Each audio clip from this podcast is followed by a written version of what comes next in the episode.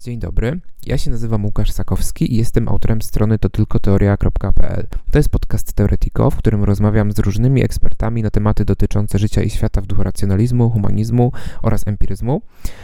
I podcast ten, co ważne, mogę realizować dzięki wsparciu moich patronów i patronek na portalu Patronite. Szczególne podziękowania dla Marcina Stana, który jest moim kilkuletnim i hojnym patronem. Zachęcam także nowe osoby do dołączenia na patronite.pl/to tylko teoria. Zapraszam również do zapisywania się na newsletter na to tylko teoria.pl, którym mailowo wysyłam informacje o nowych artykułach i podcastach ze strony to tylko teoria. Zachęcam również do załączenia sobie strony to tylko teoria w zakładkach, do zakładek przeglądarki, bo media społecznościowe swoją drogą, Facebook, Instagram i tak dalej, i Twitter, ale algorytmy ograniczają tam zasięgi i zwłaszcza linkom do stron zewnętrznych, czyli na przykład do artykułów czy do podcastów, dlatego znacznie lepszą metodą jest po prostu ręczne sprawdzanie co jakiś czas strony. Jest to też notabene dobre dla takie ręczne robienie różnych rzeczy, pamiętanie o pewnych rzeczach, zamiast oddawanie ich algorytmom. Jest też to po prostu dobre dla takiej higieny cyfrowej. A przechodząc już do konkretnie tematu, będę dzisiaj rozmawiał z profesor Aleksandrą Cichocką z University of Kent, która zajmuje się psychologią polityczną, psychologią polityki, tym jak polityka wpływa na psychologię i rozmawiamy o badaniach profesora Aleksandry Cichockiej na temat tego, jak narcyzm jako cecha, taki narcyzm subkliniczny, czyli nie zaburzenie narcystyczne, ale przede wszystkim właśnie takie nasilanie cech narcystycznych wpływa na wiarę w teorie spiskowe, jaki jest związek pomiędzy tymi dwoma aspektami, bo Aleksandra Cichocka jest właśnie autorką takich badań, które wykazują, że istnieje pewien związek, a dokładnie jak on wygląda, na czym on polega, jakie teorie spiskowe też badano. No, tego już Państwo dowiedzą się z nagrania, także zapraszam. I na koniec jeszcze tego wstępu taka prośba do Państwa, jeżeli się podcast podobał, to bardzo uprzejmie proszę o danie kciuka w górę, skomentowanie, udostępnienie, o ocenienie podcastu, jeżeli słuchali Państwo na platformie podcastowej i raz jeszcze zapraszam. Moim gościem jest dzisiaj profesor Aleksandra Cichocka, psycholożka polityczna na University of Kent. Cześć. Cześć. Będziemy rozmawiać o narcyzmie i wierze w teorie spiskowe i w ogóle o predyspozycjach do wiary w teorie spiskowe, jako że właśnie Aleksandra Cichocka ten temat bada. Ale ponieważ główny kontekst to narcyzm, to jakbyś mogła na początek powiedzieć, czym w ogóle, jak definiujesz ten narcyzm, bo on ma dosyć sporo podtypów, że tak to ujmę, i też dzielimy jego na narcyzm kliniczny, czyli narcystyczne zaburzenia osobowości i na narcyzm taki subkliniczny, czyli właśnie to, czym się ty przede wszystkim zajmujesz. Jakbyś mogła to rozjaśnić osobom, które nie mają pojęcia i tylko słyszały jakieś pojęcie typu narcyzm, ale nie wiedzą, jakie są podtypy i tak dalej. Jasne. W naszej pracy na ogół rzeczywiście zajmujemy się narcyzmem po prostu jako cechą, czyli zakładamy, że ludzie ogólnie mają pewnego rodzaju tendencje narcystyczne, mniejsze lub większe i że możemy sprawdzić, do jakiego stopnia są osobami narcystycznymi. I tutaj na ogół myślimy o narcyzmie jako takim poczuciu o własnej wyjątkowości, o tym, że jesteśmy lepsi od innych i zasługujemy na specjalne traktowanie. Często wiąże się to też z taką postawą roszczeniową, że nam się coś należy. I na ogół, trochę o tym potem powiem więcej, ale na ogół z poczuciem właśnie, wysokim poczuciem własnej wartości, czyli pozytywną samooceną. Natomiast należy odróżnić narcyzm od tak zwanej zdrowej czy bezpiecznej samooceny, czyli takiego po prostu dobrze ugruntowanego poczucia własnej wartości, kiedy myślimy o sobie pozytywnie, myślimy, że jesteśmy osobą w porządku, ale niekoniecznie lepszą lub gorszą od innych. I to rozróżnienie jest bardzo ważne, ponieważ w różnych badaniach widzimy, że takie narcystyczne poczucie własnej wartości ma często bardzo inne konsekwencje, ale też inne źródła niż takie bezpieczna samoocena czy bezpieczne poczucie własnej wartości. I nawiązałeś tutaj też do tego, że odróżniamy narcyzm jako cechę, czy ten subkliniczny narcyzm od narcystycznego zaburzenia osobowości, które charakteryzuje się podobnymi cechami, ale jest jakby narcyzmem o dużo większym nasileniu, gdzie mamy już widzimy duże zaburzenie w funkcjonowaniu społecznym. Osoby, które mają narcystyczne zaburzenia osobowości, często nie funkcjonują w społeczeństwie w sposób taki jakby społecznie akceptowalny. Same też mają problemy, reagują bardzo negatywnie na brak uznania ze strony innych na przykład. Natomiast jeżeli chodzi o to, jak rozróżnić narcyzmy ten subkliniczny od klinicznego, no to jest to dosyć skomplikowane, ponieważ oczywiście narcystyczne zaburzenie osobowości byłoby diagnozowane przez klinicystów przy pomocy kryteriów dobrze zdefiniowanych, tak? Możemy przez wywiad kliniczny zobaczyć, czy ktoś ma tego rodzaju zaburzenia osobowości, ale w badaniach tak naprawdę nie ma jeszcze do końca zgody na to, czy to jest po prostu ekstremalna forma narcyzmu, czy to jest zupełnie coś jeszcze innego. Badamy to cały czas, w sensie my jako badacze narcyzmu, nie ja bezpośrednio, i ja przyglądam się bardziej temu narcyzmowi, który, możemy powiedzieć, ma rozkład normalny w społeczeństwie, tak? Czyli każdy ma trochę tendencji narcystycznych, niektórzy charakteryzują się silniejszą tą formą narcyzmu, inni bardziej słabą. I ja czasem, nawet dzisiaj, będę używać po prostu stwierdzenia narcyz czy osoba narcystyczna w uproszczeniu, bo tutaj chodzi mi o osoby, które mają relatywnie wyższe wyniki na skali narcyzmu, których używamy do pomiaru tej cechy. To nie znaczy, że tam jest jakiś punkt, od którego już kogoś kategoryzujemy jako narcyza. Po prostu najczęściej badamy związki narcyzmu z różnymi zachowaniami czy różnymi przekonaniami, cechami osobowości, więc patrzymy na to, czy im wyższy poziom narcyzmu, tym wyższe na przykład prawdopodobieństwo jakichś zachowań. Czyli narcyzm, to można powiedzieć, jest takie spektrum cech, od bardzo słabych, na przykład właśnie bardzo słabego poczucia wyższości do bardzo silnego poczucia wyższości, albo od bardzo słabego poczucia, że się zasługuje na jakieś przywileje, do bardzo mocnego poczucia, że się zasługuje na jakieś przywileje. Natomiast nie do końca jest pewne, czy kliniczne zaburzenie narcystyczne to jest jakaś taka odrębna jednostka, czy to jest po prostu spektrum, które przechodzi już w taki skrajny poziom, na przykład analogicznie, nie wiem, jakbyśmy mieli, możemy mieć poziom glukozy we krwi prawidłowy, bardzo niski, prawidłowy, troszkę podwyższony, jeszcze wyższy, i potem już się zaczynają jakieś tam problemy dotyczące metabolizmu cukrowego. Tak w tym przypadku jeszcze to nie jest do końca rozjaśnione. Natomiast jeżeli ty będziesz mówiła o narcyzmie, będziesz mówiła po prostu o nasilonych cechach narcystycznych, niekoniecznie, jeżeli nie będziemy tego przynajmniej zaznaczać, o zaburzeniu narcystycznym, tak? Dokładnie, tak. To jest nasza specjalizacja i my w naszych badaniach patrzymy po prostu na społeczeństwo, robimy badania w różnych krajach, ale raczej w tak zwanych próbach reprezentatywnych czy nieklinicznych, tak. Więc najczęściej badamy narcyzm w próbach nieklinicznych. Nie pracujemy z pacjentami, którzy cierpią na zaburzenia osobowości, w tym narcystyczne zaburzenia osobowości.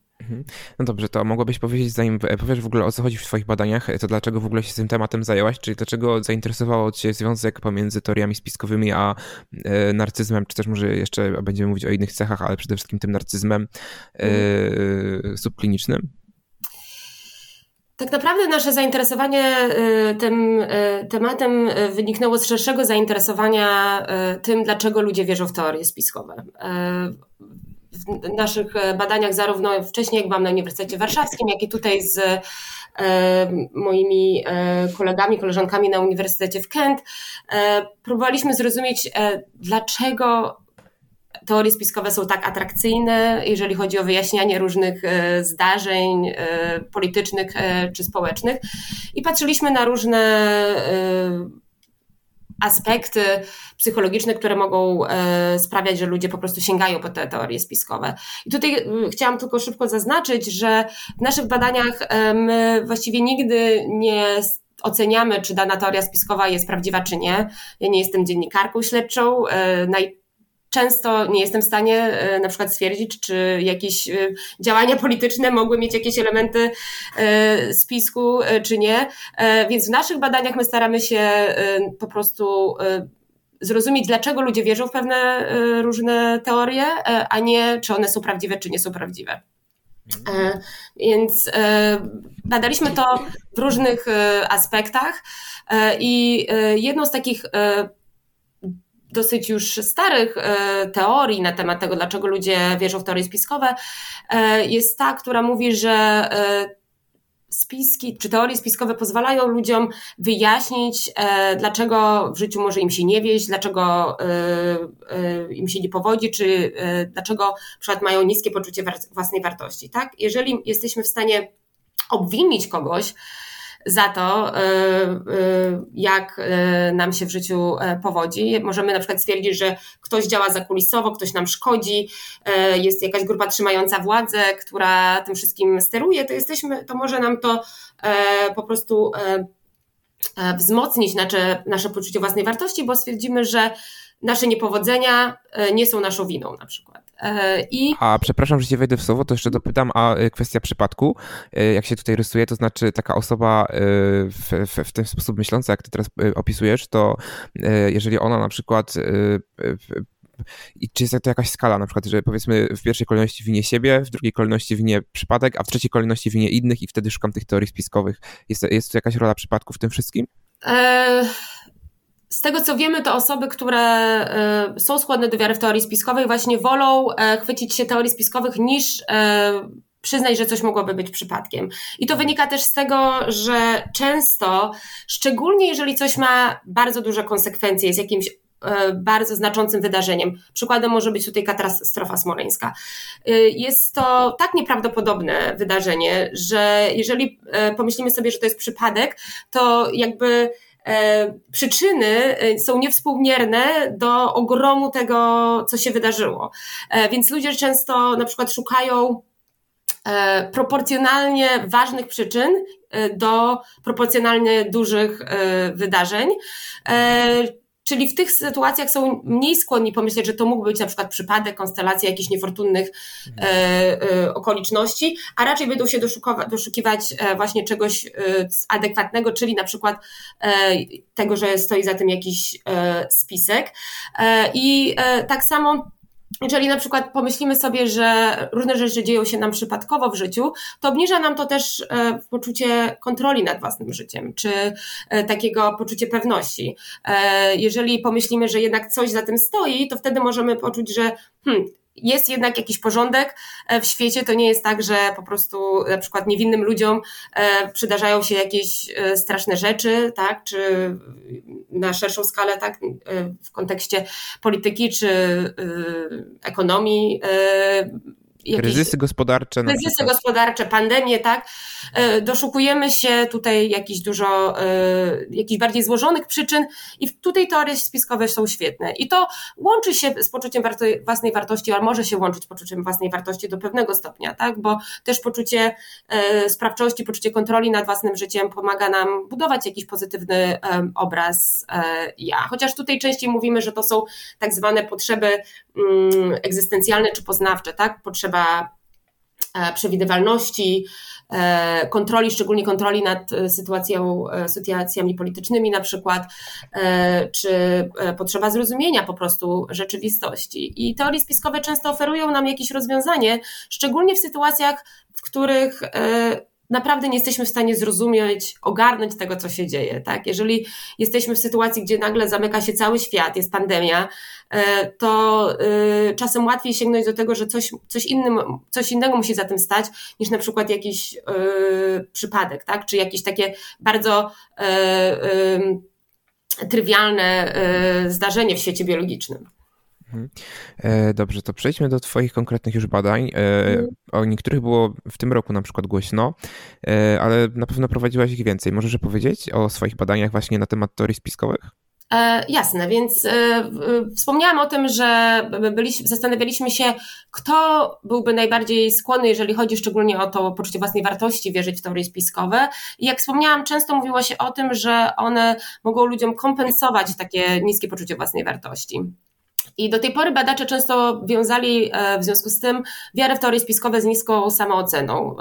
To była taka prosta logika, jak ktoś ma niską samoocenę, będzie bardziej skłonny wierzyć w teorie spiskowe, bo może im to pomóc po prostu tą samoocenę podwyższyć, tak? Obwiniamy innych za nasze niepowodzenia. Ale okazało się, że na przestrzeni lat te wyniki były bardzo niespójne i często wcale badacze nie znajdowali związku między samooceną a wiarą w teorie spiskowe. A jak wspomniałam na samym początku, samoocena jest tak pozytywnie skorelowana, czyli związana z narcyzmem, tak? Bo zarówno osoby z wysoką samooceną, jak i osoby narcystyczne będą miały wyższą po prostu ocenę, bardziej pozytywną ocenę siebie. Ale narcyzm właśnie wiąże się raczej z taką silną potrzebą udowadniania tego, że jesteśmy adekwatni, że jesteśmy lepsi od innych, tak? I doszukiwania się właśnie przyczyn, dlaczego nam się może nie powodzić. Z tym takim poczuciem, że my zasługujemy na specjalne traktowanie, więc dlaczego ktoś nam może próbować szkodzić. W związku z tym zaproponowaliśmy ze współpracownikami moimi, że prawdopodobnie to właśnie ta narcystyczne poczucie własnej wartości może sprzyjać wierze w teorie spiskowe. Natomiast ta zwana bezpieczna samoocena może być negatywnie związana z wiarą w teorie spiskowe, tak? Czyli im bardziej bezpieczna samoocena, tym mniej wierzymy w teorie spiskowe. I też argumentowaliśmy, że to będzie najbardziej widoczne właśnie, jeżeli uwzględnimy zarówno samoocenę, jak i narcyzm w naszych badaniach. I tutaj już nie wnikając może w zawiłości analizy statystycznej, pewnymi metodami regresji możemy po prostu zobaczyć jasny, unikalny wpływ narcyzmu versus unikalny wpływ samooceny bez tego komponentu narcystycznego, czy związki ich, bo tutaj nie manipulujemy ich, więc nie możemy mówić o przyczynowo-skutkowych wpływie, ale przynajmniej jakie są związki między tymi właśnie aspektami samooceny i wiarą w teorie spiskowe. I co się okazało? Rzeczywiście w naszych pierwszych badaniach, które były opublikowane w 2016 roku, analizowaliśmy związki narcyzmu z samooceny z wiarą w różne teorie spiskowe. Tam pytaliśmy ogólnie o tendencję do wiary w różne spiski, czyli dawaliśmy ludziom na przykład listę różnych takich typowych, znanych teorii spiskowych typu, że tych związanych z śmiercią księżnej Diany, czy JFK, czy na przykład atakiem na World Trade Center. I pytaliśmy się po prostu, czy do jakiego stopnia badani, nasi respondenci się zgadzają z tym, że tam stoi za tym jakiś spisek. W innych badaniach też używaliśmy innych tak zwanych skal pomiaru myślenia spiskowego. Na przykład ogólnie pytaliśmy, czy uważają, że za różnymi działaniami politycznymi kryją się jakieś właśnie zakulisowe spiski.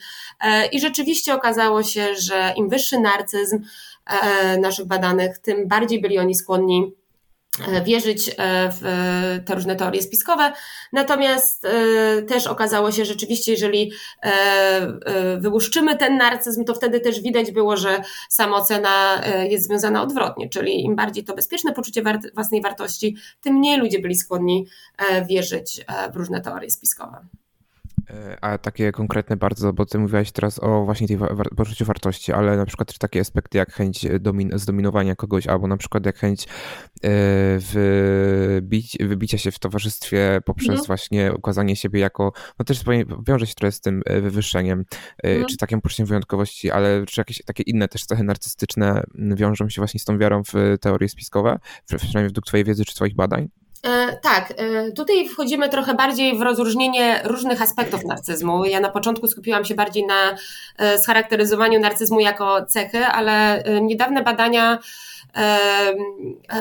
i ostatni model Millera i współpracowników pokazuje, że mamy też różne typy tej jakby osobowości narcystycznej. I są w sumie 3 takie ważne elementy narcyzmu. Jeden z nich to jest tak zwany narcystyczny antagonizm, czyli takie poczucie, taka arogancja, poczucie właśnie roszczeniowości, agresja wobec innych i on charakteryzuje różne aspekty narcyzmu, łącznie nawet z tym narcystycznym zaburzeniem osobowości, ale też ten subkliniczny narcyzm, ale w zależności od tego, czy wiąże się z ekstrawersją, czy z neurotycznością, może mieć inne trochę manifestacje. I zaraz opowiem, jak to się ma do wiary w teorii spiskowej, ale żeby trochę dać słuchaczom tutaj ogląd na te różne typy narcyzmu. Rozróżniamy często tak zwany narcyzm wielkościowy i narcyzm nadwrażliwy. Narcyzm wielkościowy to jest właściwie taki trochę stereotypowy narcyzm związany właśnie z przebojowością, takim poczuciem wielkości. Osoby, które właśnie mają ten... Charakteryzuje ten narcyzm wielkościowy, są często bardzo ekstrawertywne, lubią towarzystwo, często robią też bardzo dobre pierwsze wrażenie, bo przynajmniej na początku wydają się właśnie takie super otwarte, tak jak powiedziałam, przebojowe, mają dobre zdolności przywódcze, ale właśnie ta przebojowość łączy się też z tym elementem agresywnym, tak, i antagonistycznym, a czasem ten antagonizm łączy się z drugiej strony z taką większą neurotycznością, czyli tak w narcyzmie nadwrażliwym, czyli koncentracją na ja, negatywną emocjonalnością, dysregulacją emocji, problemami w ogóle ze stabilnością emocjonalną, stanami lękowymi i w ten właśnie wrażliwy element narcyzmu też ma ten element antagonistyczny, ale bardziej jest związany z takim trochę negatywnym obrazem ja i takim poczuciem, że inni muszą nas docenić, żebyśmy mogli się poczuć lepiej, jeżeli chodzi o nasze ja. I te różne w naszym niedawnym przeglądzie z Mike'em Biddlestonem z Uniwersytetu w Cambridge i Martą Marklewską z Polskiej Akademii Nauk próbowaliśmy argumentować na podstawie zarówno naszych badań, jak i badań innych, że różne elementy narcyzmu mogą łączyć się z wiarą w teorie spiskowe. Także, że to nie jest tylko jakiś pewien jeden proces, tylko narcyzm ma różny zestaw predyspozycji, które mogą do tego prowadzić. Na przykład to, co wspomniałeś, poczucie tego, że mamy dostęp do jakiejś specjalnej wiedzy. Różni badacze już od jakiegoś czasu proponowali, że wiara w teorie spiskowe pomaga nam poczuć się wyjątkowymi, bo my wiemy coś, czego inni nie wiedzą, tak? Mamy jakieś tajne informacje, możemy się czuć tym wyróżnieni i szczególnie te elementy tego narcyzmu wielkościowego łączą się z takimi właśnie fantazjami na temat tego, że my jesteśmy lepsi od innych, tak? I możemy prawdopodobnie tylko my byliśmy w stanie na przykład dokopać się do tego rodzaju wiedzy, tak? Nieważne, że może znaliśmy gdzieś tam na YouTubie, że każdy może to odkryć, ale możemy się poczuć wyjątkowi, tak? I też często właśnie tutaj w ten sposób teorie spiskowe są przedstawiane, że to jest jakaś wiedza alternatywna, tak? Do której nie wszyscy są... Tajemna, tak? Nie wszyscy są w stanie do tego dotrzeć, tak? Prawdopodobnie my, jeżeli chodzi o nasze tutaj świetne zdolności badawcze czy intelektualne, po prostu znaleźliśmy takie informacje. I to jest też bardzo ciekawe, bo tutaj badania znowu też z Uniwersytetu Warszawskiego aktualne pokazują, że mimo, że w ogóle nie ma związku z poziomem narcyzmu i inteligencją, to znaczy badania pokazują, że raczej nie przekłada się narcyzm na poziom inteligencji, ani nie obniża, ani nie podwyższa, tak? To osoby narcystyczne są skłonne myśleć, że są bardziej inteligentne od innych, czyli są przekonane, że są lepsze na różnych aspektach, ale przede wszystkim tych związanych z różnymi kompetencjami, inteligencją i tak dalej, więc mają takie przekonanie często, że właśnie są w stanie, są po prostu mądrzejsi od innych, w związku z tym to moglibyśmy argumentować, prowadzić do tego, że mogą uważać, że tylko oni dotarli do tego typu informacji, tak? Nikt inny po prostu nie jest wystarczająco inteligentny, żeby na przykład tego typu informacje zrozumieć. Ale z drugiej strony inne aspekty narcyzmu, na przykład właśnie te bardziej antagonistyczne, czy te związane z niską, ze słabą regulacją emocji, też wiążą się z de facto naiwnością. Badania pokazują, że mimo tego, że czasem widzimy ten właśnie element poczucia, że jesteśmy lepsi i sprytniejsi od innych, tak naprawdę narcyzm łączy się z łatwowiernością często, na przykład wiarą w różne, nie tylko w teorie spiskowe, ale też na przykład w astrologię i takie różne po prostu różne zwiąże się z przekonaniami, które mają małe ugruntowanie na przykład wiedzy naukowej czasem. I tutaj są różne spekulacje na temat tego, dlaczego może być ten związek. Trochę łączą to badacze na przykład z małą taką świadomością społeczną. Mimo, że osoby narcystyczne są w stanie na przykład, mają trochę takiej inteligencji społecznej, no bo są na przykład w stanie się odnaleźć w nowym towarzystwie, tak, nie boją się koniecznie przynajmniej ci wielkościowej wejścia wśród nowych ludzi, to też nie zawsze są w stanie dobrze odczytać różne reakcje, szczególnie jeżeli ludzie na przykład negatywnie reagują na ich jakieś, nie wiem, przechwałki i te takie problemy ze społeczną świadomością mogą się przekładać na właśnie łatwiewierność w różnych tematach. No ale tak jak mówię, to też może się łączyć z tym poczuciem, czy poszukiwaniem poczucia wyjątkowości. Tak? Także my tutaj po prostu staraliśmy się sprawdzić, co inni badacze na ten temat mówią i gdzie możemy znaleźć właśnie te różne wyjaśnienia tego związku narcyzmu z wiarą w teorie spiskowe. Ale tak jak mówiłeś, rolę też może odgrywać potrzeba dominacji, szczególnie ten antagonizm narcystyczny łączy się z taką potrzebą rywalizacji z innymi i na przykład badania pokazują, że w kontekście politycznym, szczególnie jeżeli ludzie spodziewają się porażki, czyli na przykład ich partia słabo wypada w sondażach, mogą od razu przygotowywać się jakby na tą porażkę przez wymyślanie jakichś teorii spiskowych, tak?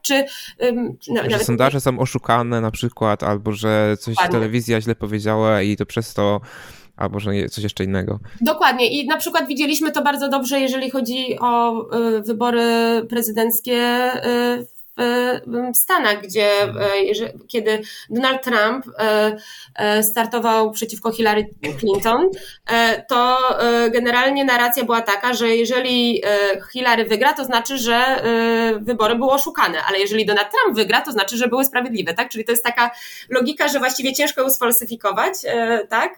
Bo teza o spisku zależy od tego, kto wybory wygrał, ale to pomaga nam po prostu przygotować się na potencjalną porażkę, tak? Czyli i to oczywiście może być w kontekście politycznym, ale możemy to też przełożyć na interpersonalne jakieś sytuacje, tak? Może, nie wiem, spodziewamy się, że nie dostaniemy awansu, więc możemy na przykład się przygotowywać, myśląc o tym, że to i tak jest wszystko już ugrane, tak?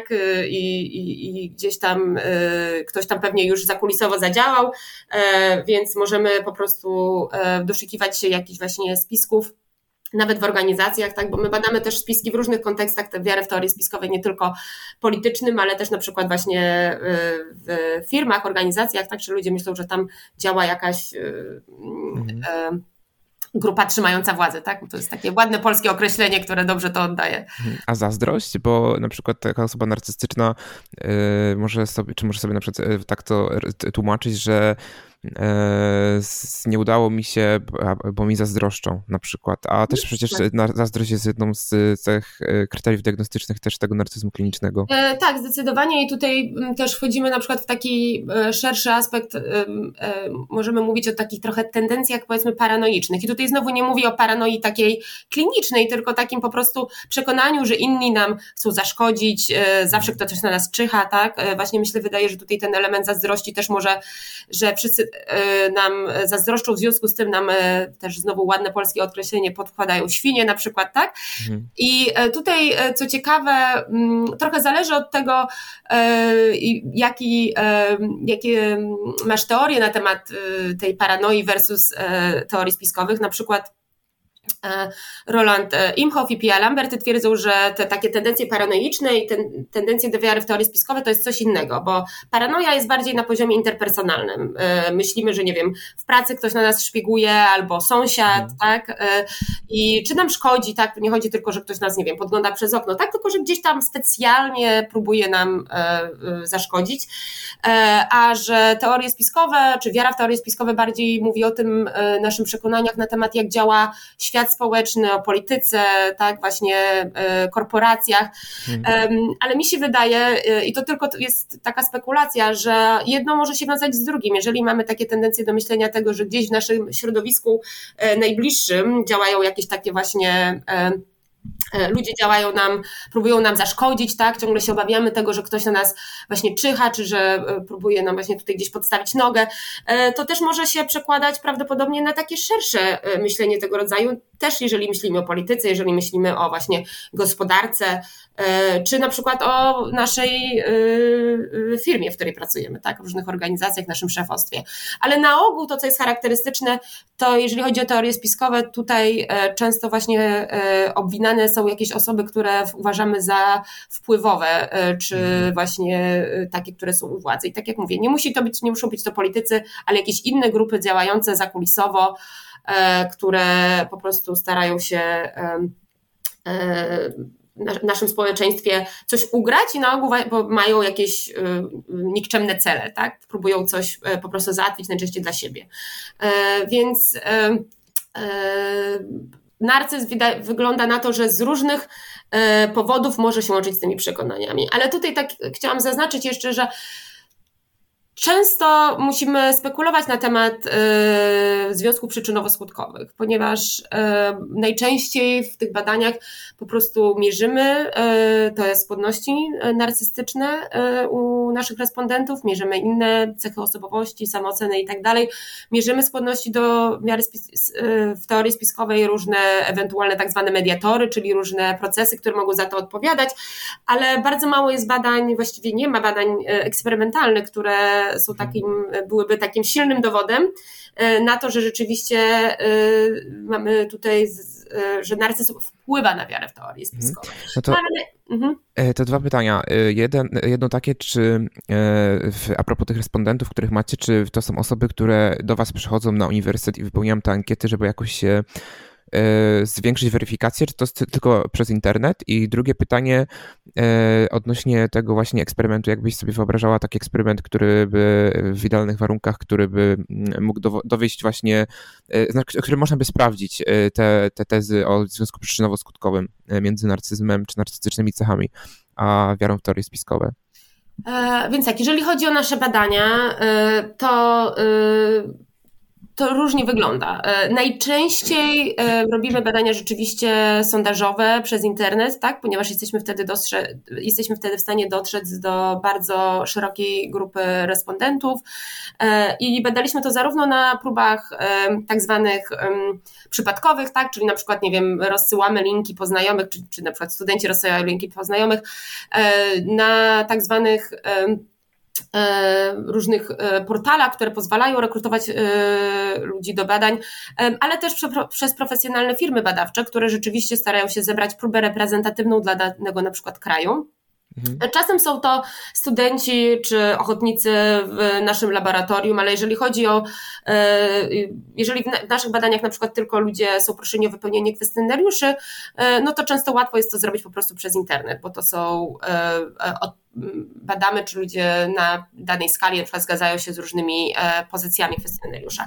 Ale jeżeli chodzi na przykład o badania związku narcyzmu z wiarą w teorię spiskową, to mamy dowody na to z bardzo wielu kontekstów. Na przykład badaliśmy to w takim bardzo dużym sondażu, który uruchomiliśmy na samym początku pandemii.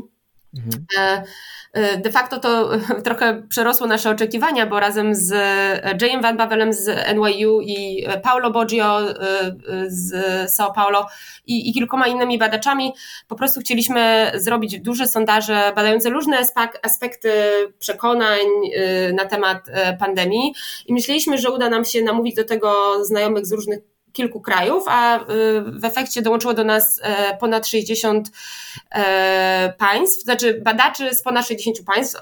Finalnie było nas ponad 250 osób w tym projekcie i tam zbieraliśmy dane właśnie w trakcie pandemii, często właśnie próby reprezentatywne z bardzo, bardzo różnych krajów, różnych kontynentów i tam też mierzyliśmy między innymi narcyzm z taką skróconą skalą i wiarę w teorie spiskowe związane z pandemią koronawirusa. No i rzeczywiście okazało się, że nawet w tych różnych, bardzo różnych kontekstach społecznych, politycznych, kulturowych ten związek istnieje, czyli mamy dowody na to naprawdę z bardzo różnych kontekstów i też nie tylko my.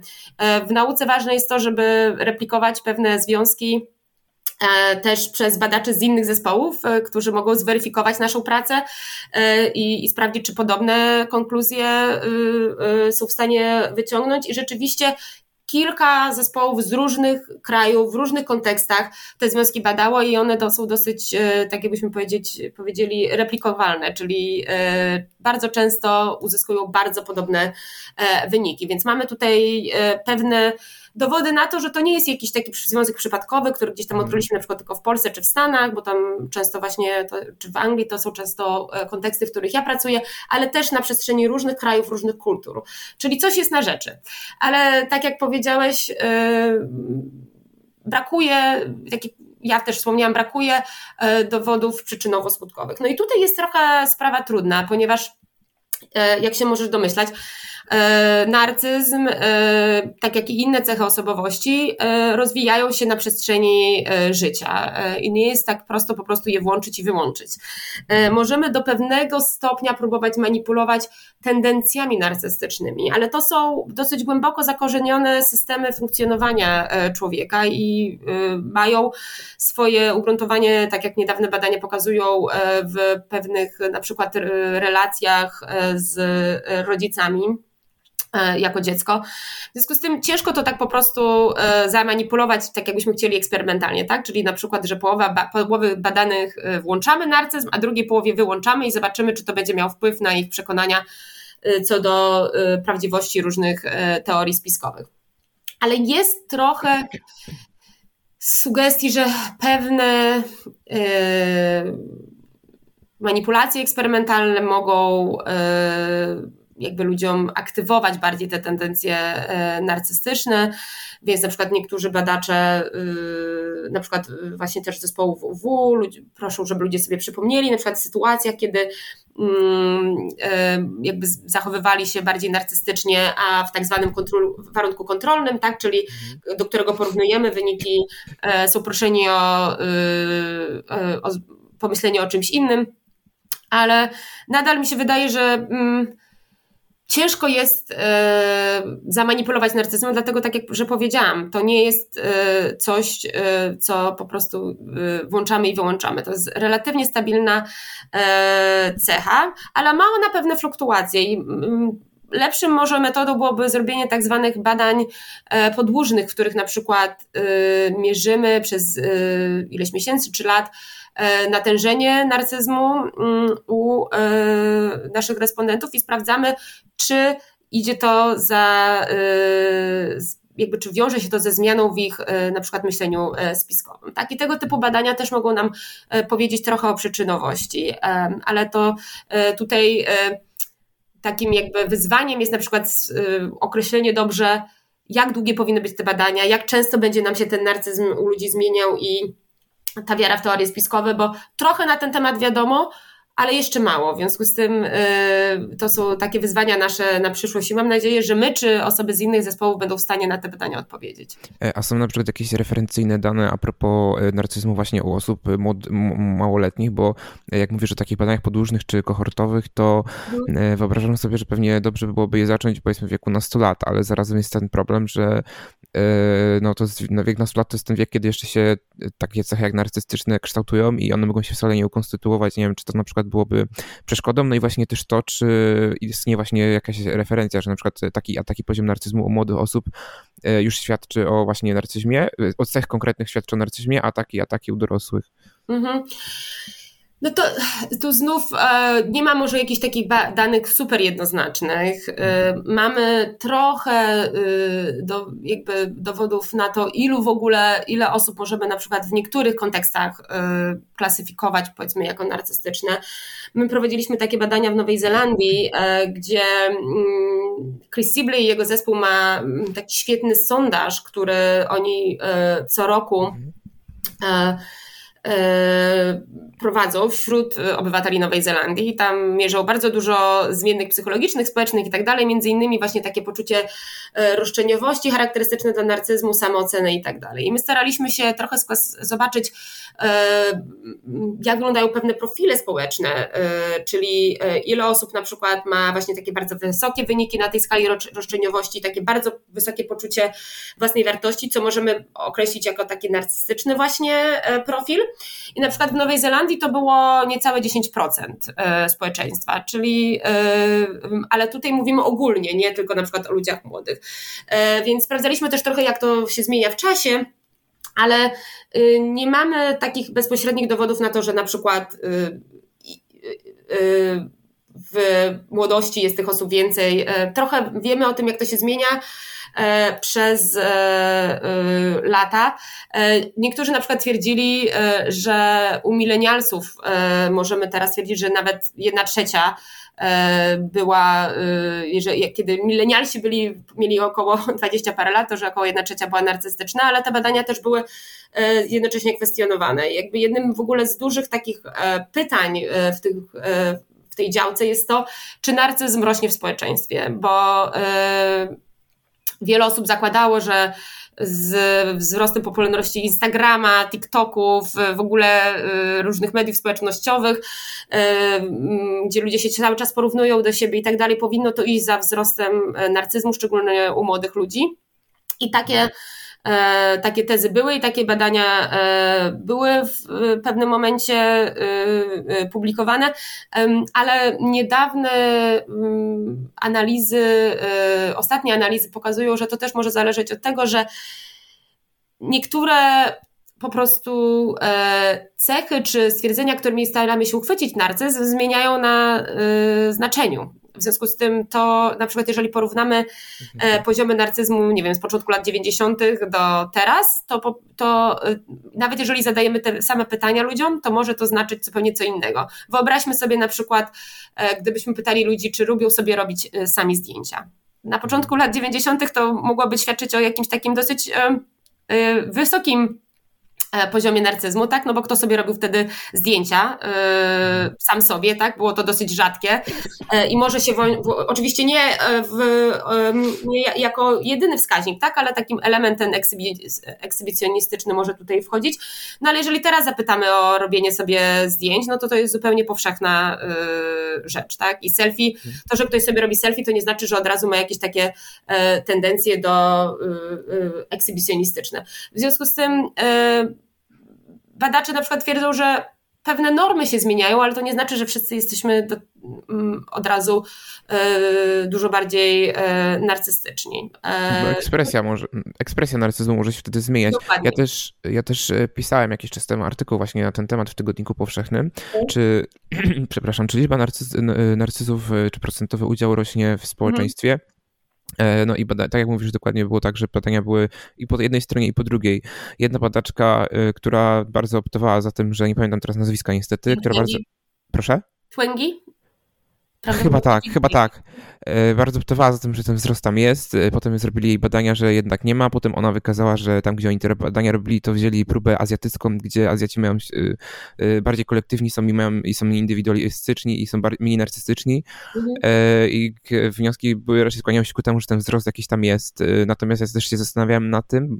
Robiłem też wywiady właśnie też całkiem niedawno właśnie w podcaście Teoretico z psychoterapeutką, która opowiadała o histrionicznym zaburzeniu osobowości. Zastanawiałem się, czy te wszystkie Instagramy i tak dalej, czy to właśnie bardziej nie ma w tym kontekście przełożenia niż w kontekście narcyzmu. Właśnie taka normalizacja tego ofotografowania się, te lajki i w ogóle cały ten zestaw związany z mediami społecznościowymi. Możliwe. Ja akurat w tego typu zaburzeniach się nie specjalizuję, ale to brzmi prawdopodobnie i myślę, że jednym z najbardziej fascynujących elementów pracy w tych tematach jest to, że cały czas się uczymy, cały czas poszerzamy naszą wiedzę i też nasze różne przekonania na temat tego, jak wyglądają zmiany społeczne, psychologiczne i tak dalej się poszerza. I też właśnie to jest super w nauce, że rzadko jesteśmy w stanie gdzieś tam mieć 100% pewność, no bo zawsze są lepsze, nowe techniki i czasem nasze przekonania się potwierdzają. Czasem na ogół jest tak, że po prostu rzeczy są trochę bardziej skomplikowane niż chciałoby się wydawać, tak? Czyli na przykład możliwe, że u pewnych osób się użycie, nie wiem, używanie częste Instagrama wpływa na jakieś elementy narcystyczne czy histrioniczne, u innych nie. I naszym zadaniem jest odkrycie tych bardziej skomplikowanych zależności. I to tak samo jest też, jeżeli chodzi o wiarę w teorie spiskowe. Dużo ludzi panikowało, że teraz właśnie dostępem powszechnym do internetu ta wiara w teorie spiskowe będzie się powiększać i że coraz więcej ludzi jakby wierzy w różne teorie spiskowe, ale też co do tego są różne dane, różne wyniki. Wcale to na pewno nie jest tak, że widzimy jakiś jednoznaczny boom. Teorie spiskowe były zawsze. Ludzie po prostu docierali do nich innymi sposobami, więc to nie znaczy koniecznie, że więcej osób w nie wierzy, ale to też oczywiście zależy od tego, jakie teorie spiskowe, tak? Tak jak ja powiedziałam na początku, nas na ogół nie interesuje, czy one są prawdziwe, czy nie, ale są oczywiście teorie spiskowe takie bardziej fantastyczne i mniej, tak? Jeszcze, przepraszam, taki komentarz a propos tego, że ludzie teraz nie mają wcale takiego boom, niekoniecznie taki boom na teorie spiskowe. Myślę, że takie wrażenie może wynikać z tego, że po prostu przez internet ludziom się łatwo połączyć w grupy wierzące w teorie spiskowe, bo to widać w ogóle w różnych aspektach też ta polaryzacja społeczna, o której się ciągle mówi, też w dużej mierze przecież z tego wynika, że po prostu małe grupki ze skrajnymi poglądami się, jak się zbierą z całego kraju czy z całego obszaru o określonym języku mówiącym i piszącym, no to mimo, że ich jest mało, bo tam stanowią jakiś ułamek procenta całości, to mamy nagle kilkadziesiąt, czy kilkaset, czy kilka tysięcy osób, które w coś wierzą, one już stanowią jakąś siłę na Facebooku, na przykład mogą dawać lajki, komentarze, zrzucać się, zgadywać się, że nie wiem, tu teraz komentujemy tak, żeby zrobić takie i takie wrażenie i nie mówię teraz o trollach jakichś kremlowskich czy coś, ale po prostu ludziach, którzy to tak autentycznie i spontanicznie robią. Tak, dokładnie. I rzeczywiście niektórzy mówią, że to nie jest tak, że jest więcej takich osób, ale mogą się lepiej organizować teraz i tak, mogą rzeczywiście pewne poglądy czy spiskowe, czy polityczne wydawać się, że są, że więcej jest takich osób, dlatego że tak jak powiedziałeś, są bardzo dobrze zorganizowani czasem i po prostu to trochę inaczej wygląda. Rzeczywiście tak. Ale to, co chciałam powiedzieć, to też, że oczywiście są pewne różnice co do tego, jak możemy, co do tego, ile osób wierzy w różne teorie spiskowe, tak? Stosunkowo niewiele osób pewnie wierzy w to, że Ziemia jest płaska, czy że czy w reptilian, tak? Są takie teorie spiskowe, ale już więcej osób może wierzyć w to, że na przykład pandemia koronawirusa to jest jakiś spisek chiński czy innych, nie wiem, koncernów farmaceutycznych, lub w Polsce dosyć duży odsetek osób wierzy na przykład to, że teorie spiskowe dotyczące zamachu smoleńskiego, więc to zależy. I to, co jest ciekawe, to na ogół widzimy, że osoby, które wierzą w jeden spisek, mają też tendencję do wierzenia w inne teorie spiskowe, chociaż z drugiej strony można na to spojrzeć w ten sposób, że czasem tu chodzi też o sceptyków, czyli że jak ktoś nie wierzy w jedną, to też ma małe skłonności do tego, żeby wierzyć w inne, więc to tak jakby też z dwóch stron możemy te wyniki interpretować. To mam taką ciekawą anegdotkę, że zauważyłem, że po rozpoczęciu w tym roku inwazji na Ukrainę przez Rosję osoby, które wcześniej nie wierzyły w zamach smoleński i były po prostu śmiały się z tej teorii spiskowej, teraz mówią, że może coś w tym jest, skoro Rosja się na takie rzeczy zdobywa, na jakie się zdobywa od prawie roku. I to wcale niekoniecznie musi świadczyć o tym, że te osoby gdzieś tam wpadły już od razu w jakąś taką właśnie czarną dziurę różnych teorii spiskowych, tak? Tak jak powiedziałam, to, że coś jest nazwane w jednym momencie teorią spiskową, to nie znaczy, że zawsze pozostanie teorią. Spiski jako takie w świecie istnieją, tak? Na przykład, tylko tu jakby różnica polega na tym, że teorie spiskowe na ogół mówią o pewnym alternatywnym wyjaśnieniu faktów, alternatywnym do tego, co jest przyjęte według wiedzy, nie wiem, czy naukowej, czy według tego, co dziennikarze śledczy mówią na dany temat i tak dalej. To nie znaczy, że to się nigdy nie zmieni. Jak zresztą przed chwilą powiedziałam, wiedza naukowa też się zmienia i też pewne rzeczy dopiero odkrywamy. Ale czasem na przykład mamy teorie spiskowe dotyczące rzeczywistych spisków, tak? Czyli można powiedzieć, że zamach na World Trade Center to był spisek, ale spisek Al-Kaidy, a nie spisek rządu amerykańskiego na przykład, tak? Czyli jeżeli wierzymy w Al-Kaidę, w spisek Al-Kaidy, to jest powszechnie przyjęte na ogół pojęcie czy przekonanie na temat tego, co się wtedy wydarzyło, a teorią spiskową jest wiara w to, że na przykład rząd amerykański stał za tymi zamachami. A nas interesuje przede wszystkim zrozumienie tego, kto jest bardziej skłonny wierzyć w jedną wersję wydarzeń lub drugą i dlaczego, raczej niż określać, która z nich jest prawdziwa. No to teraz mam takie chyba trudne pytanie, mianowicie jednym z cech, to już będzie się bardziej odnosiło do tego narcyzmu klinicznego, ale je zadam. Jedną z cech, które mogą występować od takich osób już o skrajnym nasileniu narcyzmu, jest wchodzenie w stan psychozy czasem, czyli urojenia. I zastanawiałem się nad tym, czy na przykład ludzie, którzy mają takie doświadczenia typu, że uważają, że zostali porwani przez UFO, czy to nie jest jakoś, i to też w zasadzie no, z pewnego rodzaju teoria spiskowa, czy to nie jest, nie wiem, jakieś, nie może mieć jakieś powiązanie z narcyzmem właśnie, zwłaszcza takim skrajnie nasilonym, który może już przechodzić czasami w stan psychozy? Rzeczywiście są pewne badania, które łączą te właśnie stany psychozy, czy właśnie tej paranoidalne, takiej klinicznej paranoi z wiarą w teorie spiskowe, ale myślę, że jeszcze potrzebujemy trochę więcej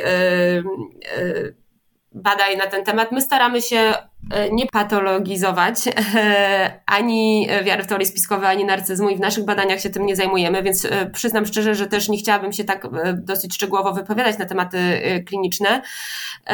Myślę, że to jest możliwe, ale tak jak wspomniałam, my bezpośrednio z osobami z prób klinicznych, czyli osobami, które cierpią na różnego rodzaju zaburzenia, nie pracujemy i w sumie nie mamy takich planów, to jest trochę inna, ja nie jestem psycholożką kliniczną, tylko psycholożką osobowości, więc staramy też się właśnie, ale też myślę, że to jest takie związane z tym, co powiedziałam wcześniej, że rzeczywiście, oczywiście jest tak, że osoby cierpiące na różnego rodzaju zaburzenia osobowości czy zaburzenia poznawcze mogą wierzyć w pewne rzeczy, które są nieprawdziwe, ale my się skupiamy na zrozumieniu przekonań, które występują u osób, które nie mają żadnego rodzaju zaburzeń, ale jednocześnie wierzą na przykład w to, że właśnie jakieś spiski istnieją, wierzą, że pandemia jest na przykład nieprawdziwa i staramy się zrozumieć jakby jakie zarówno cechy osobowości, ale też ich różne po prostu zwykłe motywacje ludzkie do tego ich skłaniają, więc trochę odpowiedziałam unikowo, dlatego, że to nie jest moja specjalizacja, ale też dlatego, że mi się wydaje, że jest taka. Psychologowie byli oskarżani w pewnym momencie o to, że mówią, że jeżeli ktoś wierzy w teorie spiskowe, to znaczy, że to jest jakaś patologia. Tak? My wcale tak nie uważamy. Uważamy, że ludzie często mają bardzo dobre powody, żeby w różne tego typu rzeczy wierzyć. Powody związane właśnie z ich różnymi motywacjami, tak jak powiedziałam, potrzebą kontroli, przewidywalności, jakiegoś bezpieczeństwa i jeżeli na przykład widzimy, co się teraz dzieje na świecie, jeżeli chodzi o kryzys gospodarczy, bardzo dużo osób będzie miało prawdopodobnie dużo zaburzone to właśnie poczucie kontroli, bezpieczeństwa, przewidywalności i tak samo jak było to bardzo zaburzone w czasie pandemii koronawirusa, ona nadal istnieje, jesteśmy trochę w innej fazie tej pandemii, ale możemy się w związku z tym spodziewać, że różne teorie spiskowe w związku z tym staną się bardziej atrakcyjne, tak? I tutaj nie trzeba być osobą narcystyczną, są różne sytuacyjne czynniki, które po prostu sprawiają, że ludzie są bardziej skłonni wierzyć w te teorie, albo przynajmniej to, że ktoś, tutaj znowu nie znaczy, że ktoś jest takim od razu hardkorowym tutaj wyznawcą jakiejś teorii, tak? Ale na przykład być skłonni stwierdzić, że może coś jest na rzeczy, tak? Jeżeli chodzi o te różne teorie spiskowe. Mówiłaś kilka razy, od początku rozmowy się to przewijało, taka cecha jak poczucie kontroli, a to jest z kolei, jak już mówimy o osobowościach, to jest jedna z cech bardzo charakterystycznych dla anankastycznego zaburzenia osobowości, czyli zaburzenia osobowości obsesyjno-kompulsywnej. Wierzę, że coś a propos tego, tej konkretnej cechy, już nie mówię, że samego też tylko zaburzenia, ale właśnie tej cechy poczucia kontroli nad a wiarą w teorie spiskowe, jakiś taki związek czy coś takiego? I tutaj znowu historia jest trochę skomplikowana, bo jednym z takich bardziej właściwie pierwszych hipotez na temat tego, dlaczego ludzie wierzą w teorie spiskowe, było to, że przywracają ludzie właśnie poczucie kontroli. W związku z tym, jak mamy niskie poczucie kontroli, to będziemy bardziej skłonni użyć teorii spiskowej i były takie klasyczne badania, które to pokazywały. Potem nie wszystkim udawało się te badania zreplikować i wydaje się, że niekoniecznie chodzi tylko o poczucie kontroli nad własnym może życiem, ale dosyć spójne badania pokazują, że jeżeli mamy poczucie braku kontroli nad światem społeczno-politycznym, tak? Czyli mamy na przykład poczucie, że w ogóle nie mamy wpływu na to, co się dzieje w gospodarce, polityce i tak dalej, to rzeczywiście wtedy jesteśmy się bardziej skłonni doszukiwać tych wyjaśnień właśnie spiskowych. Więc tutaj nie chodzi w ogóle o brak poczucia kontroli zupełnie nad rzeczywistością. Prawdopodobnie, tak jak znowu tutaj sprawa jest rozwojowa, ale na przykład niedawne metaanalizy pokazywały, że takie eksperymenty, które tylko ludziom kazały, na przykład wprowadzały ludzi w stan braku kontroli takiej podstawowej, niekoniecznie zawsze przekładały się na większą wiarę w teorie spiskowe, ale więcej dowodów właśnie na ten brak kontroli, poczucia kontroli społeczno-politycznej, tak? Czyli że nie jesteśmy w stanie wpływać na to, co się dzieje na świecie. I to, mam wrażenie, też na pewno ludziom bardzo siadło, to tutaj spekuluję, ale możemy podejrzewać w trakcie pandemii, bo nagle decyzje za nas podejmowali politycy, kiedy możemy wyjść z domu, kiedy mamy myć ręce i tak dalej. I też teraz w trakcie kryzysu gospodarczego też możemy przewidywać, że będzie takie obniżone poczucie tego, że mamy wpływ na naszą taką gospodarczą czy społeczno-polityczną rzeczywistość. No to moje ostatnie pytanie do ciebie jest takie, jak twoim zdaniem można by próbować przekonywać osoby, które wierzą w teorie spiskowe, takie naprawdę, ja wiem, że ty starasz się, mówisz, że nie rozstrzygasz tego, które są prawdziwe, które nie, no ale jeżeli ktoś mówi, że pandemia to ściema, albo tego typu już takie skrajne przypadki, to jakie techniki byś poleciła, albo argumenty, żeby przekonywać, czy sposób w ogóle przedstawiania narracji na temat danego wydarzenia, czy danego ciągu wydarzeń, żeby ktoś był skłonny jakoś się zmienić zdanie, bo czasem to są tylko, nie mówię, że może tylko to jest dosłowo, ale bywa, że ktoś na przykład nie chce się leczyć z jakiejś na przykład rodzic czy dziadek czy babcia, bo uważa, że na przykład chemioterapia to jest jakaś zabójcza, jakaś zabójcza chemia, którą koncerny farmaceutyczne tu próbują wciskiwać. No i osoby po prostu rezygnują z tego powodu z leczenia.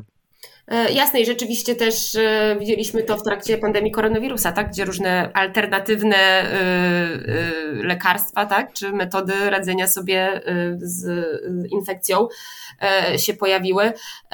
To jest pytanie za $1 000 000, tak zwane, bo jedną z takich najbardziej frustrujących cech tych przekonań o teoriach spiskowych jest to, że one najczęściej są niefalsyfikowalne. Tutaj podawaliśmy przykład pewnych teorii dotyczących wyborów, ale też, że tak jak mówimy, one się przyczepiają, tak? Czyli, że jeżeli ktoś już raz uwierzy w jakąś teorię spiskową, to bardzo trudno mu to wyperswadować, bo od razu możemy jakieś usłyszeć oskarżenia do tego, że albo my nie wiemy tego, co oni wiedzą, tak? Bo nie czytaliśmy na przykład, nie oglądaliśmy tego kanału na YouTubie, gdzie to było bardzo jasno wyjaśnione, albo że jesteśmy częścią problemu, tak? Bo na przykład też może, gdzieś właśnie popieramy te grupy działające zakulisowo, czy nawet jesteśmy co gorsza ich częścią, tak? Więc bardzo ciężko jest przekonywać i w ogóle z różnymi teoriami spiskowymi, albo też w ogóle z różnymi fake newsami, tak? Bo to nie jest teoria spiskowa i fake news to nie jest to samo, ale często one się ze sobą łączą, więc co można robić? Badacze, którzy zajmują się tym właśnie obalaniem różnych fake newsów, teorii spiskowych, mówią, że najlepsza taka receptura na to jest najpierw ludziom powiedzieć, jakie są fakty, potem przekonać ich, opowiedzieć im o tym, jakie mity często towarzyszą tym faktom, potem próbować wytłumaczyć im, dlaczego, jakie tutaj błędy logicznego myślenia mogą występować, czyli na przykład, nie wiem, pewne różne, nie wiem, heurystyki typu, a ja znam kogoś kto, tak? Często ludzie mówią na przykład właśnie... Albo efekt potwierdzenia. Albo efekt potwierdzenia, tak? Albo na przykład właśnie, że bo ja słyszałem, ale potem się okazuje, że tak naprawdę nie wiadomo kto to jest, to są jakieś takie tak zwane urban legends, tak? Że ktoś, słyszałem, że ktoś jak się zaszczepił, to X, tak? Na przykład... W Polsce podczas pandemii to bardzo było, z tego czasu bardzo dużo się pisało o tym, że ludzie sobie podawali informacje typu, że mam znajomego, który pracuje w urzędzie i ma być podobno zamykany Poznań, Warszawa i tak dalej, nie będzie można wyjechać z miasta i to mi przesyłały znajome w tym wypadku, które były właśnie też z tego środowiska walczącego z teoriami spiskowymi, a całkiem na poważnie mi coś takiego przesyłały, więc tutaj widać, że ta sytuacyjność też ma znaczenie. Tak, i też widzimy, że zresztą to bardzo dobrze działa, to jest wykorzystywane w bardzo różnych kontekstach, tak? Często też widzimy to w innych, w kontekście uchodźców z Ukrainy, tak, bo ja mam kuzynkę, która nie dostała się do lekarza, bo tylko przyjmują Ukraińców na przykład, tak, a potem widzimy, że to taka sama historia, nikt nie wie, kim jest ta kuzynka, po prostu różne takie posty się pojawiają, nie wiadomo, czy to ktoś po prostu wrzucił i się przyjęło, czy to farma troli, ciężko stwierdzić znowu, tak, ale widzimy, ale to bardzo działa na ludzi imaginację, więc wyjaśnienie dlaczego to może być nieprawdziwa czy nielogiczne, tak, żeby się na tym opierać. No i powtórzenie tych faktów, najlepiej kilka razy. To jest taka zwana taka receptura na obalanie różnych nieprawdziwych informacji, fake newsów, czy na przykład teorii spiskowych niektórych, no ale tak jak wiemy, to niekoniecznie musi działać, bo tutaj musimy każdy element adresować. Często mówi się o tym, że najlepiej jest po prostu próbować wcześniej zaszczepić pozytywne informacje. Słucham? Wątpliwość. Nie, zaszczepić ludzi prawdziwymi informacjami, tak, czyli podawać jak najwięcej, czyli tak jak mówimy o szczepieniu na wirusy, tak, szczepimy na odporność na nieprawdziwe informacje, ale to wymaga oczywiście, to jest problematyczne, no bo jak ktoś już coś wierzy, no to trudno cofnąć czas, ale wiemy, że są na przykład treningi krytycznego myślenia, czy logicznego myślenia mogą tutaj pomagać. Jest taka nawet, tutaj możemy nawet skorzystać z takiej gry, która nazywa się Bad News, przez zespół z Cambridge zrobiona, gdzie ludzie mogą trenować się w rozpoznawaniu różnych właśnie tych błędów logicznych, czy różnych strategii których używają właśnie farmy troli, czy różne osoby właśnie propagujące te fake newsy. No ale tak jak powiedziałam, to jest wszystko trochę, oczywiście ciężko po prostu, nie wiem, posadzić babcię czy ciocię tak przed komputerem i powiedzieć babciu to teraz graj, czy ciociu graj w taką grę, tak?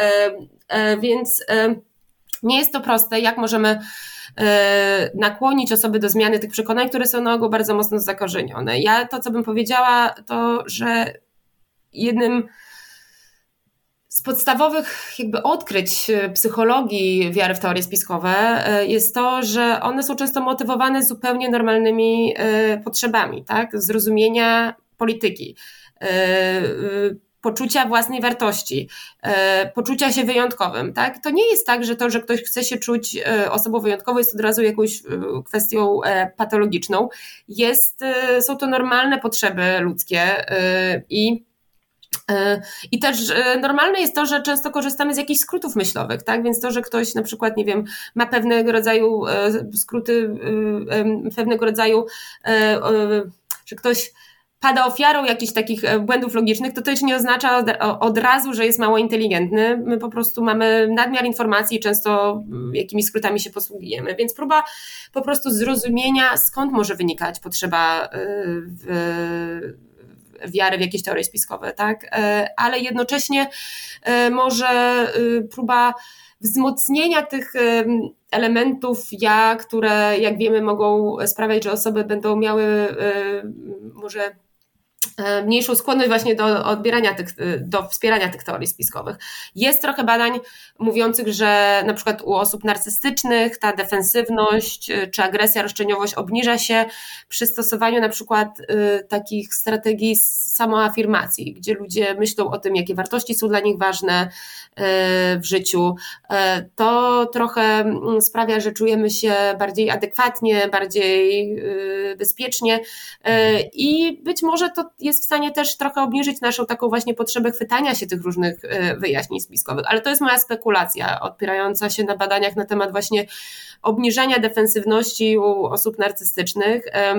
Jest trochę takich badań związanych z teoriami spiskowymi, na przykład badania Puna, które pokazywały, że osoby, które się czują wykluczone społecznie, też są bardziej skłonne do wiary w teorie spiskowe, ale jak u tych osób zastosowało się właśnie tą taką technikę samoafirmacji, czyli prosiło się ich o przypomnienie sobie na przykład właśnie jakie wartości są dla nich ważne, jakichś aktów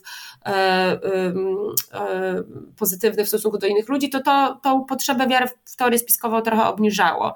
No ale to znów to są badania jak na ogół eksperymentalne, wiemy, że to może działać krótkoterminowo, nie wiemy na jak długo, tak, ale możemy spróbować po prostu zaadresować te podstawowe potrzeby, które mogą wiązać się z wiarą w teorię spiskową, bo wmawianie ludziom tego, że coś jest nieprawdziwe, jeżeli oni już wiedzą lepiej, często jest skazane na porażkę, bo tak jak antagonizujące.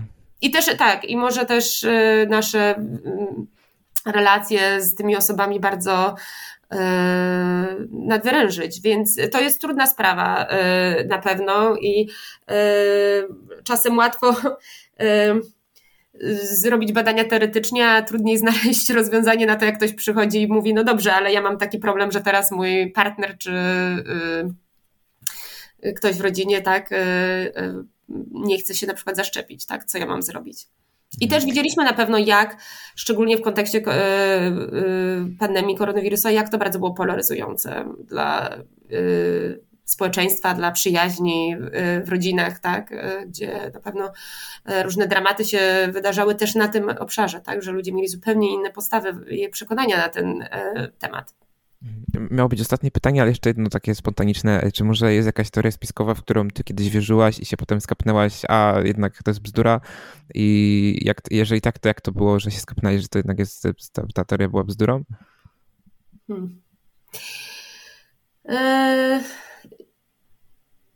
Ja jestem ogólnie, mam bardziej takie nastawienie, że jeżeli można coś wyjaśnić niekompetencją, to raczej łatwiej to wyjaśnić tym, niż że jest jakiś bardzo dobrze zorganizowany spisek, więc częściej się na tym opieram, niż na tym, że właśnie jest jakaś właśnie grupa trzymająca władzę i oni tutaj nam podkładają, właśnie próbują nam zaszkodzić. Dlatego ja dużo częściej wierzę na przykład w niekompetencje polityków niż w to, że oni się gdzieś tam zmówili i próbują i przez to na przykład właśnie mamy, nie wiem, jesteśmy w jakiejś problematycznej sytuacji, ale to nie znaczy, że takie teorie gdzieś tam się nie pojawią, które mnie jakoś zainspirują. Myślę, że na pewno nie jestem uodporniona na to, tak samo jak każdy inny. Mam różnego rodzaju potrzeby do właśnie zrozumienia, opisania rzeczywistości i bardzo możliwe, że coś takiego mnie spotka. Natomiast tak jak mówię, zawsze powtarzam sobie, że jeżeli możesz coś wyjaśnić po prostu brakiem kompetencji, to jest to lepsze wyjaśnienie niż to, że ktoś za tym stoi i specjalnie próbuje coś tutaj ugrać. Dobrze, bardzo ci dziękuję za rozmowę. Dziękuję bardzo. Moim gościem była profesor Aleksandra Cichocka, psycholożka polityczna z University of Kent. Był to podcast Teoretico. Jeśli się Państwu podobał, to zapraszam do dołączenia na patronite.pl/to tylko teoria, bo to dzięki niemu, takiemu wsparciu mogę realizować ten podcast i pisać artykuły na stronie totylkoteoria.pl i zachęcam również do komentowania, udostępniania, lajkowania, dawania łapek w górę, oceniania podcastu na platformach podcastowych, bo wszystko to pomaga, żeby podcast stał się bardziej widoczny i dostrzegalny. Do usłyszenia.